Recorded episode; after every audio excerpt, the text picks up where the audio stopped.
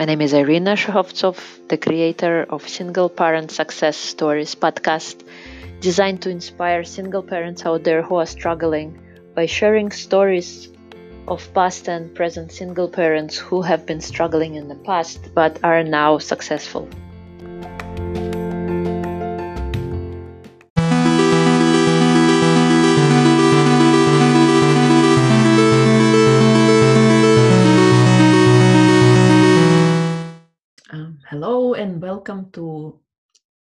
Single Parent Success Stories. Uh, today, I have the pleasure introducing an amazing lady. Her name is Alyssa Turner from Indianapolis, and I met her through High Performance Mastermind. She is a full time mom of five kids. She is a writer, a speaker, a coach, teaching moms cherish their journey through motherhood. Please welcome Alyssa Turner. Thank you for having me on here. It is an honor to have you on here. Welcome. Um, I want to ask you to share your story. Um, did you become a single parent by choice or by accident? Um, so I I want to say a little bit of both. Um, so i was i was married young i was married when i was 20 and i have i had kids right away i had kids my first baby was born right before my 21st birthday um, and i was married for over 10 years oh. and it was when i was pregnant with my youngest that i found out that he was cheating on me mm-hmm. um, so I stayed I stayed throughout the whole pregnancy until my baby was 5 months old and and then I just couldn't do it anymore. Mm-hmm. Um, he never wanted to quit the affair. He um, wanted to have his cake and eat it too, I guess. Right. And um, so he was involved with another woman. And during the course of that year, I found out that there was a lot of other deception and things going on in our our marriage.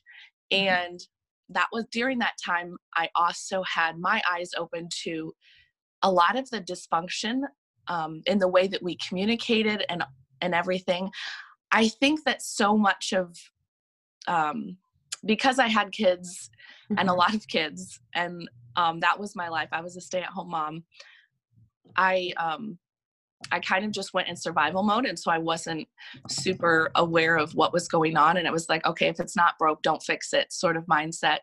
Mm-hmm. Um, so this affair was kind of a wake up call for me. And it, um, it brought a lot of things to the surface in our relationship that weren't, that weren't perfect. Um, and so the, the, the affair was kind of just the nail in the coffin, I think. Um, and the fact that he didn't want counseling, he he refused to go to counseling with me. Mm-hmm. um, insisted that he could love us both. And so he was totally committed to her. Um, right. So that was the point when I finally got honest with myself about how devastating this was to my parenting. That's when I knew that I was going to have to leave. Um, so raising five kids alone was never, never my plan. That was never something that I ever would have chosen to do on my own. Um, but I was the one who filed for divorce. So, kind of by choice, and also very much not my choice. I, I can relate as well. Uh, had a similar situation with the betrayal, and uh, I'm a single mom of two kids, and uh, my youngest uh, was. I found out about betrayal three days before my youngest was born. Oh wow! and all that uh, kind of carried along. And uh, when uh, my son was three months old, um, his father left. He does wow. help us still, but uh, I never also envisioned being a single mom of two kids. Yeah, and I I life, think life that, is never the same afterwards. Yeah, no, it's not, and um, it's not just a loss of of everything that that you know I had in the past. Like it was ten years of of marriage that mm-hmm. it almost felt like down the drain. I mean, I have my kids, so I don't I don't think that, but um, it's also a when you get divorced, it's a loss of of everything that you had planned for your future, and you know the stable, solid ideas and hopes and dreams that that you had for the next decades of your life and that's all ripped away. And i think for me that was one of the scariest things was re- like looking out into my future and not seeing anything because i i'm like well this isn't what i wanted. And i i had spent all of my childhood wanting to be a mom mm-hmm. and i the marriage just kind of came with that i assumed and so when i found myself standing there looking out into my future with um nothing I, I had to like learn how to dream again and and plan my own life again without having a husband. And that was that was a real challenge for me. Yeah. Same same here so what would you say your struggles were and the things that you overcame? You just mentioned that you know looking into the future and trying to live again by yourself and being able to dream but would you say uh, clarity was one of the things that you were struggling with like figuring out what would be next? Um yeah i the whole dreaming again thing and i think um what i mean by that is a lot clarity just being able to see what comes next or even have um, a, a, desire or a plan for an or an idea of what i wanted next. Um, that was big for me because once I did that and once I could see myself in the future again then then life became so much easier again because i had something to shoot for you know some direction to aim for. Um, so that was definitely a huge struggle um, initially in the beginning of my journey as a single mom um, one of the other things that i struggled with a lot was um, being codependent. That was something that that I didn't I didn't even know what that word meant when I was still married. Um, I I'm, and if somebody had asked me what it meant, I probably would have told them it was something that was a good thing. you know, I would have thought, well, aren't you supposed to be codependent in a marriage? Um, so I there was a lot of things I struggled with, and then when I realized what codependency was, I was like, oh, this is this is me. This is what i'm struggling with. Mm-hmm. um and because of the nature of his his betrayal i struggle with that victim mentality because he was this monster and that put me as being this helpless victim. And so in our relationship like i was that enabler people pleaser and i had that big victim mentality that that life is happening to me and and he's so awful to me and somebody else needs to come save me Mm-hmm. Um, you know, that's the other thing is people used to applaud me for staying so long after I found out about the affair because mm-hmm. I stayed about 13 months. Um, but I don't think that I stayed because I was I was trying to do anything other than survive because I I think that I was convinced somebody was going to come save me. Mm-hmm. So either he was going to stop and repent and come back to me or the other woman was going to walk away or somebody was just going to magically put things back the way they were. Like i don't know what i was thinking but i don't think that i stayed because i was some long suffering hero. Um, and i i distinctly remember the moment that it dawned on me that i'm it. Like no one's coming to save me. I have to get up and take responsibility for my own life and I have kids, so they need me to actually be the be a responsible parent.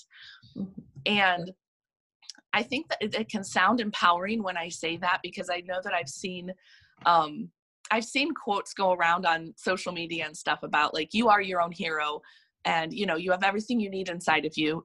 Like for me though, I was terrified. Like the thought that I'm it actually scared me. I didn't feel empowered at all. like like I said, I got married young and I didn't go to college. I had two years of job experience before I got married and had kids. So I I felt really doubtful of my ability to actually provide for my kids and take care of my kids. Um, and then because I was codependent, when we separated, I, I wasn't just losing him, I felt like I was losing part of myself. And so I felt like half of a person. I didn't know how to how to even make decisions or think without running his thoughts through my head and that's just a horrible feeling to feel so um, inadequate like i didn't i didn't know who i was not being his wife um, Right. So as you know, as long this was just such a debilitating mindset because as long as he stayed that monster, then I stayed stuck and helpless. And so um, I had to work really hard to tell myself a different story about the whole affair and everything that happened. um, and so I chose to just start telling myself that, you know, I don't get to choose who cheats on me or who is going to leave me. I don't get to choose who's going to love me. Hmm. Um, but I always get to choose how I'm going to respond to those things that are happening in my life. And this mindset shift has been honestly one of the greatest assets in my life as a single mom because it is hard being a parent and not just the single parent because I look at other um, friends that I have, there's, you know, two parents in the household and they're still married and they've got a great marriage and they still struggle with so many of the same parenting things that I'm doing alone, right? And I know you're in the same boat that you're doing it alone and and there's so many people who struggle when there's two of them. Um, and so approaching each new challenge that I face as a single mom with this mindset that I don't get to control when my kids are going to be sick or when they're going to, you know, end up in the hospital and we're going to have medical bills or when the fridge is going to die or when, you know, my toddler's going to throw a fit or when they're going to drop something or break something or, you know, in parenting, every something happens that comes out of left field, it seems like all the time. But when I approach that challenge with the mindset that like I get to choose how I'm going to show up in this moment mm-hmm. and how I'm going to respond to this unexpected thing. Um, and and I think that as a as a mom, I know this is my struggle is I always want to try to predict what is going to happen, and I think that when I take a step back and I just assume something's going to go sideways today, I may not know what it is, but I know something's going to go sideways that's going to you know tempt tempt me to like get upset and be short and it's going to catch me off guard and and throw off my attitude right, right. it's like if i assume that that's going to happen then mm. that gives me my power back because i can i can determine ahead of time how i want to show up in that moment right. so that has been one of my biggest struggles and that's and one of the greatest lessons that i've learned through that that's helped not just overcoming the divorce, but it's actually helped and benefited my kids and in my parenting. Yeah, that's amazing. I can really relate to that. It's all a story that we tell ourselves, and I also felt like a victim for many years. And it's only until I realized that yes, nobody is coming to help me. I have to be that person. I have to decide who I want to be, what kind of life I'm going to lead, and what's going to happen. It's all in our hands and it is difficult but once you realize that you can come to terms with yourself and you can be feel a little better. And little by little you'll improve from where you are to where you want to be yeah. um, uh, please share with us uh, what current projects you are working on. Um so right now i i'm doing some one-on-one coaching and i have so many fun ideas for how I want to expand this um, to helping more women. I I really want to start doing more in-person events, um, live events um, locally with women here in my um, city. Um, so I believe that healthy moms raise healthy kids, and I know for me, just thinking back to the 10 years of my marriage, like I was not my healthy the healthiest version of myself at all. I was totally unaware. I was in that survival mode. And I think that it's a common thing that as as new moms when we have a newborn, we it's all about the baby and we're sacrificing our time, our sleep, our energy, our diet, everything just to keep this small human alive and what I see and what happened in my own life is that I never really transferred I never really transferred back all of that time and energy back onto myself. Mm-hmm. And so I never, or, or I guess you could say it another way is I never added myself back into the, the equation of somebody that I had to take care of. And, you know, we can go for a short extended period of time, not taking care of ourselves, but long term that can be damaging. So a lot of what I teach women is to um, take care of themselves and to get healthy um, mind, body, and soul so that they can become the best versions of themselves for their kids. Um, we also talk a lot about healing their past trauma or childhood wounds. Um, I know that to some extent we all have pain and some level of dysfunctional behavior patterns that we bring into our parenting. And I know for me, a lot of, I think I knew a lot more of what I didn't want to do than what I than what I wanted to do. Mm-hmm. Um, so helping other moms identify exactly what their what their goal is in parenting um, so that it's theirs and they're not just shooting or aiming after somebody else's goal or definition of successful parenting i think that's important because that goes back to the the clar- clarity thing um, mm-hmm.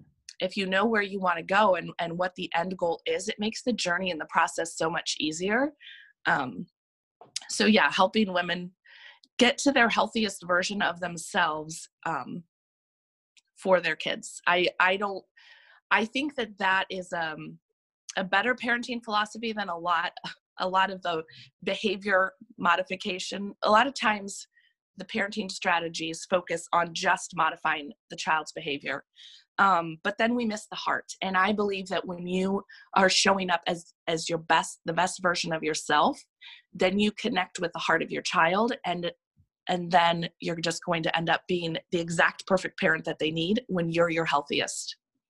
Right. Yes yes so true. When kids are little you try to be there for them and and i don't know it's actually maybe i called the way we grew up the our generation. I don't know how it is here in america but back in russia where i'm from um, when you become a mother you basically kind of forget about yourself dedicate your life to your kids um, and if you do something for yourself it's considered a taboo. It's considered that you are selfish that you aren't good enough like how, how could you even think of yourself? You have to dedicate your life to your children and it's the realization that comes uh, and, later what happened to me that i realized that i have to be happy first before i can be the happiest version for my kids. Otherwise i, I used to bring my happy self to work and my kids got the bet- better worse side of me i felt because you know you go outside into the world people expect you to be present with a smile on your face be always on. And when you come home i feel like kids don't get that best version of me. Yeah i i can definitely relate to that. I feel like i often gave my kids the leftover version of myself. Yeah. If you could uh, go back in time, would you do anything differently? In the um, way how you you know behaved um, in your marriage or with your kids? Yeah. Um, so this is this is kind of a difficult question for me. Um, just because I I feel like anytime I go back and I try to think, well, what if I could have done something differently, or what do I wish I have known? Um, mm-hmm. Then i start I, I start ending up at a place where i don't have my kids because i'm i end up wishing away my kids and i and i don't do that um, mm-hmm. i was by no means perfect and there was a lot of hurt that went both ways between me and my ex um, and like i said i know that i lacked a lot of awareness a lot of self-awareness about um, myself and what i was doing and how my attitude and reactions affected other people um, so specifically like yeah, there's probably a lot of things that I just I wish I'd never done and said. Um, you know, I wish that I I could have stood up for myself a little bit more. I did not know anything about boundaries, and so I I let people walk all over me, and then I would get resentful and upset about that. And I just I guess like what I'm teaching women now in my coaching, I wish that somebody had taught me in the early um, years of my parenting and marriage. Um, I feel like it would have made a big difference, maybe not in the outcome, but just in how I showed up and how I, my level of um, fulfillment that I would have gotten from those years. I feel like I was, there was a lot of disconnection because of um, just being in survival mode and lacking awareness. I just went from day to day. And if I made it through the end of the day and my kids were in bed sleeping, then that was a success and that was the extent of it and mm-hmm. um yeah so I, I i do wish that i had worked on myself a little bit more in the beginning of my my parenting and marriage Yeah, yeah so true. All the th- things you say, they're so so common. Um, I experienced those things myself as well by not setting boundaries and letting people walk all over me, and yes, getting resentful and and those things are very very important. Uh, what kind of advice would you give to present single parents who are overwhelmed right now and struggling that you could share? and i see i feel like this is another hard question because i know what it's like to be a struggling overwhelmed single parent and unfortunately i feel like in the moment Mhm. when people want to offer me advice when i'm that overwhelmed i'm like if you're not going to come in here and help me um, clean the floors and change the diapers and take care of these kids and pay my bills then like i don't want your advice because it can seem so so trite sometimes um, but if i could just break through all of that and and if i could go and meet their needs so that they could hear the words that i'm saying i would say that i i would just encourage them to to remember that your kids want you and they want you to show up and be present and they don't need all of the activities and fancy gadgets and expensive stuff and all that material things and um, they just want you as a mom to be present and available and they want you to show up. They want to have access to your attention and your energy and your emotion they right they want you to be there for them. They don't want the distracted leftover version of you.